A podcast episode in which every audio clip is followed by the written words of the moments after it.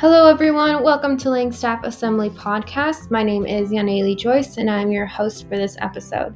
Thank you for joining us today. We hope that this message encourages you and that it draws you near to God.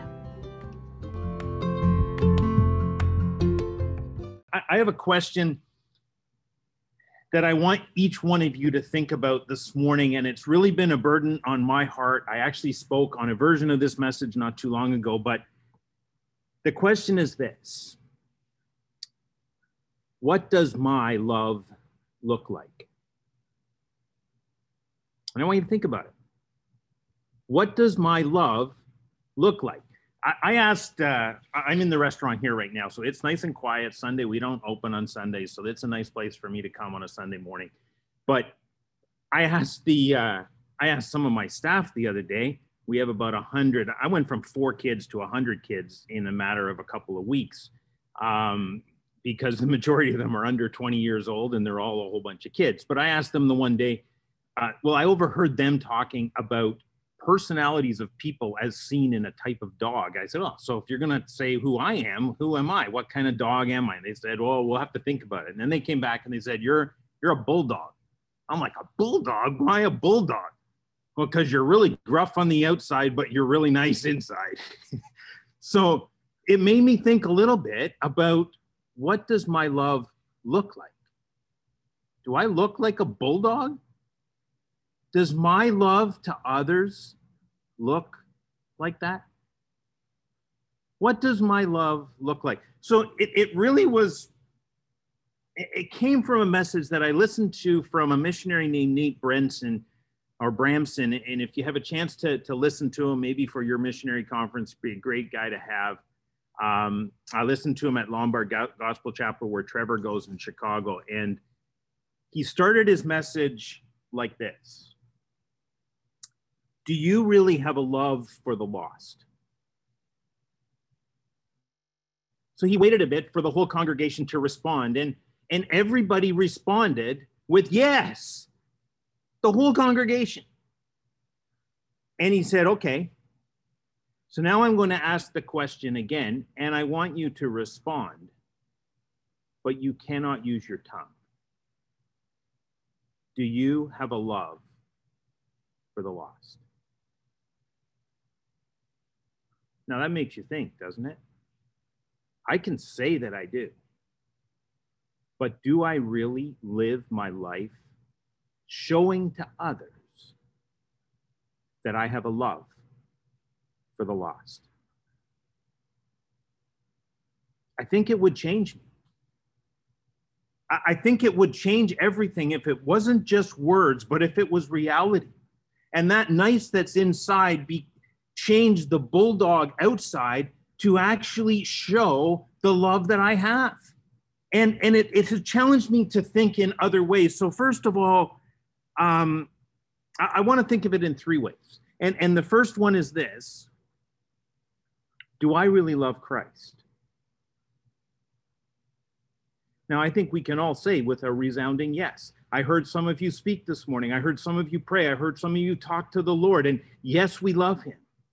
We just sang at the beginning, in Christ alone, my hope is found. In a sense, we're saying, yes, he is everything. He's the one I love. He's it's all about him. Okay, now you can't use your tongue. What's your love to Christ look like? You know, I thought of it in another way, and that is this Do I really have a love for believers? I can come on this morning and I love it. I see so many, um, so many of your cameras on. Yeah, I'm used to maybe three or four cameras and everybody else just their name. But I can say, and you can say this morning, that we love one another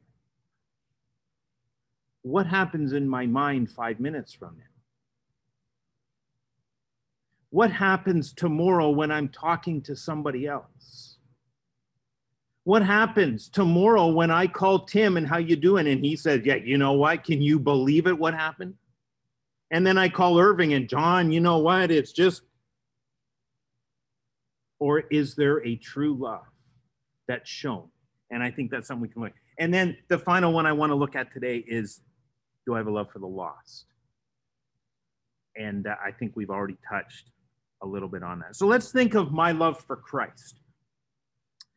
Um, I'm going to read Galatians chapter 2 and verse 20. And uh, I'm going to read it in the, the New Living Translation this morning, um, just because I've been reading through it and it, it kind of just spoke to me the other day as I was looking on it. And it says in Galatians 2 and 20, My old self has been crucified with Christ. It is no longer I who live, but Christ lives in me. So I live in this earthly body by trusting the Son of God who loved me and gave himself for me. As I thought of my love for Christ and what it should look like, and what others should see in me of my love for Christ, I couldn't separate it from his love for me. I, I love that hymn at the beginning in Christ alone, my hope is found. I, I love what Tim said on, on Christ, the solid rock I stand. My love for him is 100% based on his love for me. I think all of us, in whether you're building something um, or whether you're starting a new project, what you want is that super solid foundation. You want something that you can build off of. I think, as far as the assembly is concerned, a local church, there needs to be that clear vision. There needs to be a, a firm foundation that we can build on, that we move forward with. And as I think of my love for Christ, we have a firm foundation. You know what that is? His love for me. You see, it's no longer I who live, but it's Christ who lives in me. And isn't it amazing to think that I have Christ living in me with this solid foundation that I could never doubt his love? His love is perfect, his love is sure, and it's the fundamental thing for any Christian. Brother and sisters, this morning, I would just love for you to get your eyes on Christ. And the more my eyes are on him, what's that going to do? That's going to produce in me love for him because I'm going to realize who he is and I'm going to be able to understand that a little bit more. You see, it shouldn't be difficult to do that. If my eyes are fixed on Christ, and in, in reality, I can say in Christ alone my hope is found. I remember T- Isaac Harvey one day, he was he gave out this hymn and he was getting up and how it was one similar to that in Christ alone my hope is found. He was going on about how great that. And I said, Isaac, is that true? Did you just lie? Did you really say that in Christ alone my hope is found? And you sang that and it was true, or is it not? How did this week go? Was it true? My love for Christ should be true. And it shouldn't be that hard because of his love for me. You see, his love is perfect and mine is not. You know, I've looked at some of the kids in, in my family and they've, they've, one is dating and one's married and, and you see that at the beginning of that, those relationships, everything is just wonderful. Like there are eyes that are just wide open and they're so twinkly and everything is great. And then all of a sudden, like there's a little clash comes in. Why? Because our love isn't perfect. To some degree, our love is conditional. And when it's not reciprocated, it's hard.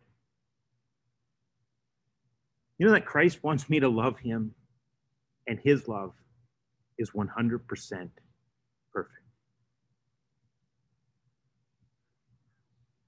And how come it's so hard for me to show him my love? Um, you see, God gave his son, but then the Lord Jesus gave himself for me. That's just something that I can't really understand. And as a believer, it's it's no longer me who's living, but it's Christ that lives in me. And I should appreciate that. I should come to understand that and, and really value what that means. It should produce in me a love for Him that's so real that I never need to speak a word. On, uh, well, Sunday nights, we have a small group for sort of college and career age kids. And, uh, well, I guess they're adults now but we try and work with those on a Sunday night, and we've been going through the book by John Piper, Don't Waste Your Life.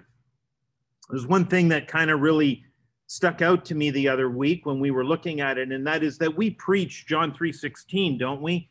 Um, For God so loved the world that he gave his his only son, he sent his son, and all who believe in him have eternal life, everlasting life. We preach that. And and we preach it to to children. We preach it to adults. And and, and we say the reason why you need salvation is because you're going to hell. And you preach this escape hatch from hell. And what's the present? You get eternal life. You get to live forever and it's something that is existing with god forever and we have this kind of idea of what eternal life is and we will say, yeah, it starts now, but it's forever, and it's something that God is giving you forever.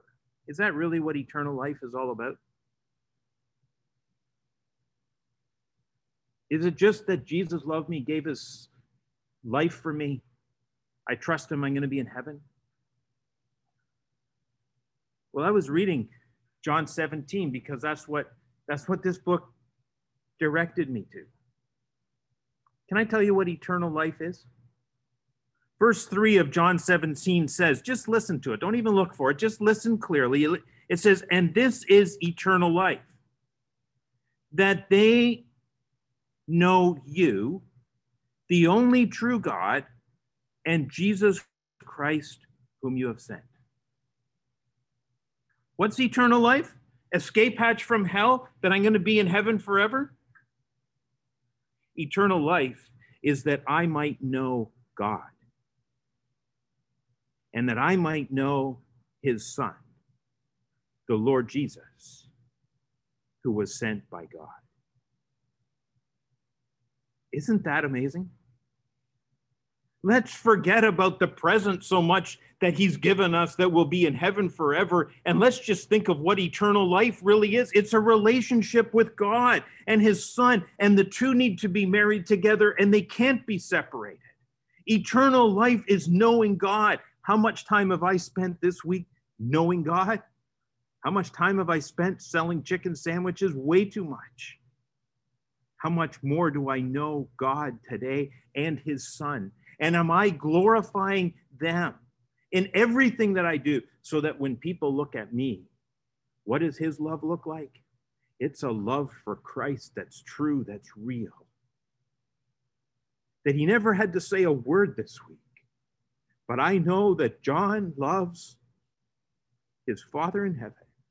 I know for sure that he loves the Son of God who went to the cross of Calvary. That is my Savior.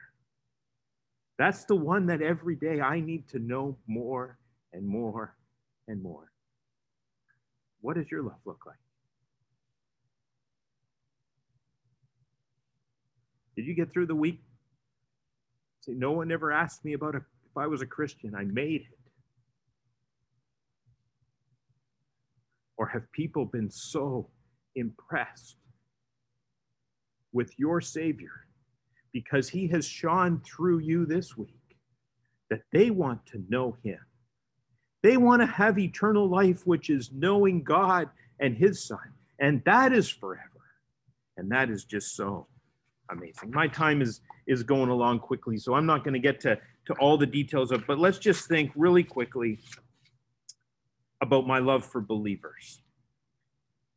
You see, I think it's really important, my love for the lost. And I got to tell you, I love the gospel. I love, I love sharing Christ with, with people who do not know him. That's why I went to Nicaragua and I love it. One of my favorite people and friends is Mark Bockert. I talk to him almost every day. You know what I love about Mark? Mark has a love for the lost like no one else I know. Honestly, there is no one that I know. Sam's sitting there looking into the camera, and I think he could agree with me. There's no one that loves the lost like Mark. What's your love look like for the lost? But if I'm going to love the lost, I need to love Christ. And I need to love those that he has purchased. I need to love believers because if I don't love Christ and it's not evident of my love for other believers, how can I ever go tell others about Christ? As I was thinking of that, we can go to John, First John chapter 4. I, I love it. And I've, I was reading through First John recently, and if you go through First John and you come to chapter 4, um, it speaks about God is love, doesn't it? It, it tells us that that He is love, and we often focus on Him and His love and His perfect love, and the fact that He not only loves us but He is love. But if you look at verse seven and onward, it said, "Beloved, let us love one another, for God is love, and whoever loves has been born of God and knows God." So right in this in this thought that God is love, and, and we focus on that. And maybe in your Bible, you've got God is love written there. And you've maybe had a little note about it, it is love, not that he shows love, and you have all of that, but it says before that, let us love one another. How's that going? How's that going for you? Yeah, I haven't been to Langstaff for for two years. I, I really don't know. I, it could be just a beautiful situation or it could be terrible. I don't know because all I can see is a whole bunch of really nice faces on Zoom. But if I was to go and knock on the door just across the street there on Pleasant Ridge, I have a couple of questions for you. I would like you to tell me what the believers, the who that the believers, the people that meet in that little church across the road, what does their love look like? I don't know. They come in, they leave, they're gone, they never talk to one another. Wow. Hey, they have such a sense of community that they come early, they leave late, they're there together. Life is a community of believers that's so united there's something about them that I don't understand, but I can see. What is it like? What does your love look like? If we uh, if we jump down to verse 11, it says, "Beloved, if God so loved us, we also ought to love one another." We can continue down. And if you get down to verse 19, it, it says, There is no fear in love. Uh, verse 18, verse 19, we love because he first loved us. You see, that is the real sense of the thing. We love because he first loved us. Now, I have quoted that verse so many times in a in maybe a breaking of bread meeting where I have said we love him because he first loved us. You know that verse does not say that we love him because he first loved us. It says we love because he first loved us. In this particular context, the love of God is absolutely perfect. But the teaching that we have here is my love for you, my love for other believers, my love for the believers in Clearview, my love for the believers that work with me right in this restaurant. And this verse is telling me that I love, period, because he first loved me. Now, maybe I just lived 50 years and never saw that. But it really changed my thinking the other day. It's not so much that I love him, but I need to love. And I need to show love on this basis that he loved me. See, John 3:16 tells me that God loved the world. Verse 11 here tells us that God is love, and, and we have that responsibility to love one another. Verse 19, verse 21 says, um, it, it, commands whoever loves God must love his brother. What, what does verse 21 say? It says, And this commandment we have from him whoever loves God must also love his brother. So it's not optional.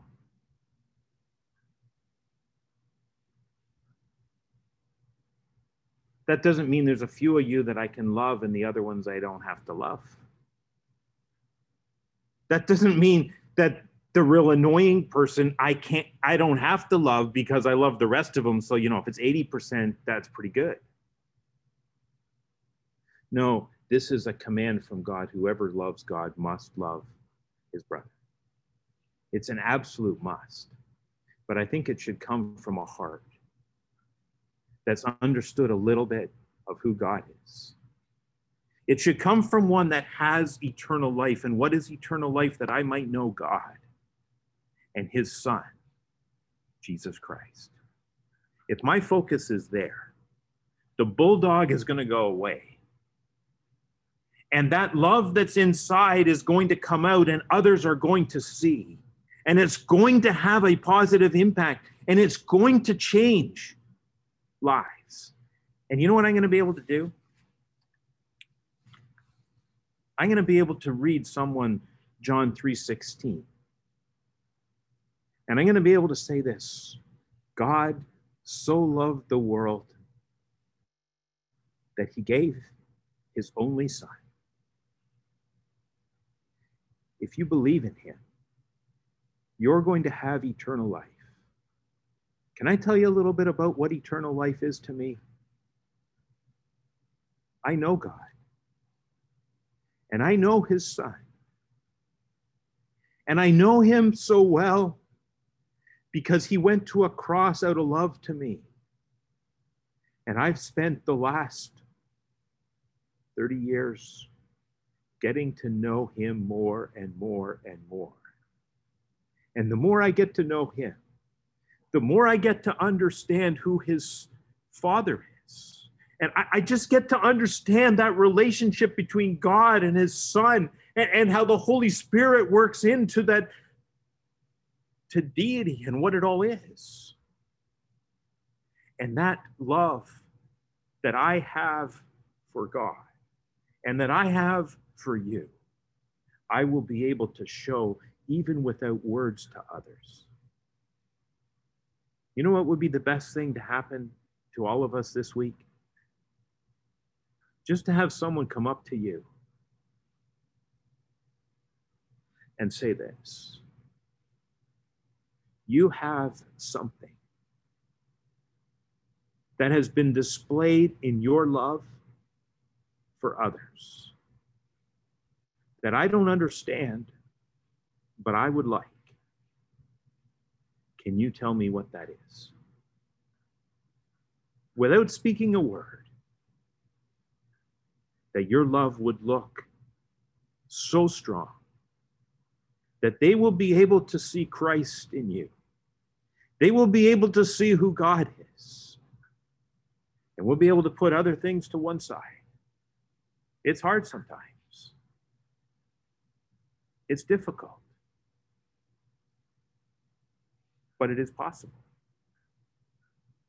And it is possible for you and I to just show God that we love Him. It's possible for me to live my life showing believers that I love them. And it's possible for me to live my life showing the lost that I love them without ever saying a word. Hey, thank you so much for listening. What a privilege it was to share God's word with you today. We pray that you were fed, strengthened, and more equipped to run the race with perseverance. To listen to more podcasts like this, make sure to subscribe. For more content from Langstaff and to connect with us, go to langstaffassembly.com. Have a blessed day, and we'll see you next time.